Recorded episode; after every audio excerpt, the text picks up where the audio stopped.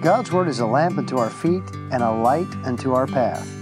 This is Will Rice, and First Light is a brief Bible challenge encouraging you to read God's Word, to think about God's Word, and to live it in real life. What do you think of Warren G. Harding? Well, you probably don't think of him at all. In fact, you may be wondering who in the world he is. Uh, unless you are from Ohio or unless you are a history teacher of seventh grade, you may have forgotten that Warren G. Harding was the president at one time of the United States of America. Now, one of the reasons we don't know much about him, and I, I know almost nothing about him, is uh, the times in which he lived probably did not draw out or necessitate some bold leadership in the way that other times have. If I were to say, What do you know of George Washington, or what do you think of him? Well, apart from being the first president of our country, he was a great leader who uh, was president during uh, significant times. So, Light Horse Harry Lee said of Washington that Washington was first in war, first in peace, and first in the hearts of his countrymen. And he was first in uh, peace and in hearts because he was first in war. He was a man who the times demanded much of, and so you know him. Uh, the same is true when you come to the judges of Israel. Some of them we know, some of them we do not. So you come to Judges chapter 10, and if I were to ask you, what do you think of Tola? And what do you think of Jair? Well, you've never thought of them. You probably don't remember them. I'm not sure that I, I do. But you find subsequently in chapter 11 the story of a judge named Jephthah.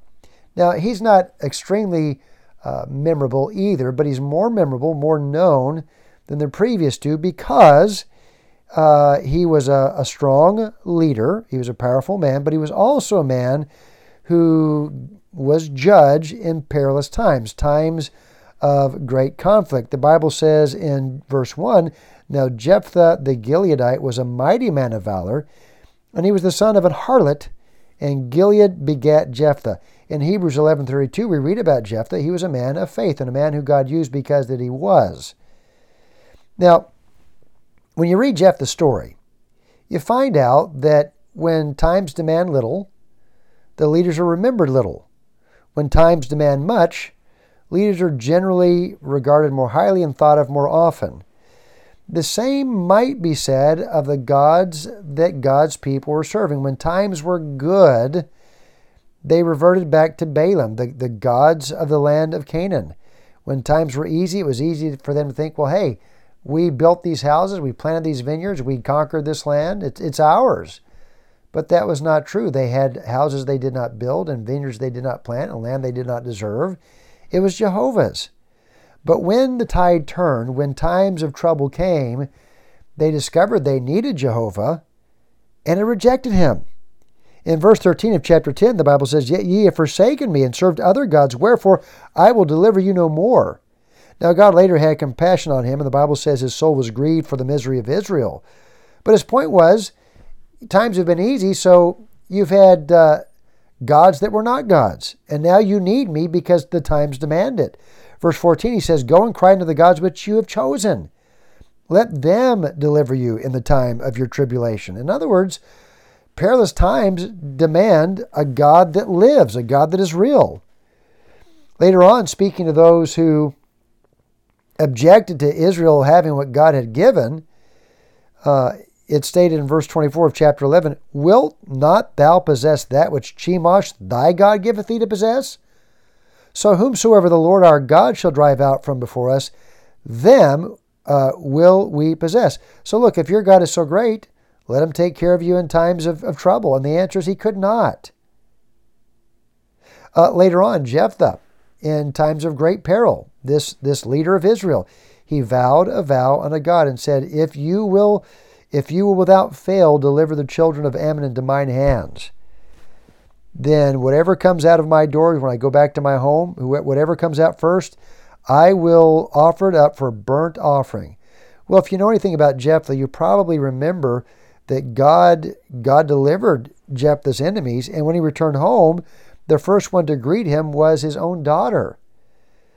And Jephthah says in, in difficult times when it was obvious that Jehovah was his God. I have opened my mouth unto the Lord and I cannot go back. Uh, earlier in chapter 11, he says, uh, What I've said, I've said about another incident. I, I have uttered all his words, Jephthah's words, before the Lord. So, what is the uniform point of all this? The uniform point is you see who your God really is when push comes to shove. When God's people were in perilous times, they realized they had rejected God. When the pagans of the land objected to Israel, they realized they, they had gods that were not gods. When Jephthah was given victory, he realized that that was because of God, and, and so he was obliged to keep his word. Now, incidentally, parenthetically, I do not believe that Jephthah sacrificed his daughter as initially Abraham thought he would have to do uh, with his son. I do not think that happened. I think there are things in the text that make that very clear. But whatever happened here, it was significant and it was of great cost, and Jephthah kept his word because God was his God. Now, look, when times are easy, it's easy not to think much about God. When there's not much at stake and the wor- you know, the promises you make, it's easy not to give much regard to God. But but you see who God really is in your life when push comes to shove. Two things I would say about this. Number one, you're only as able as the God you serve. So, for example, if you are putting all your trust, dependence, love, etc., that belongs to God into money, then you're as able as your money. The problem with money is that it has limitations. You die and you can't take it with you. For that matter, there are things right now in life that money cannot buy. So money is a great servant, but it's not worthy of being God because you're you're only as able as the God you serve. This God Jehovah was a God who delivered. You read about this. He will deliver the enemy into your hands. Friends, money is a God that cannot always deliver. Now, does that mean we should not earn it well and save it well and spend it wisely? No, we should. That's part of its being our servant. But I will tell you, if all your life is wrapped up and absorbed in money, for example, one of many examples, then that gives you great power, but only as much power as, as money will produce. And money makes itself wings. Secondly, you're only as wise as the God you serve. So, look, decisions you make, if all your decisions are based on one metric, what does that do for me financially? Now, is that a factor? Of course it is. Should you consider that uh, financially when you make major decisions? Of course. But if that is your only metric by which you make a choice, you're going to be making choices that may be good financially, but disastrous for the most significant parts of your life. Why? Because you're only as wise as the God you serve.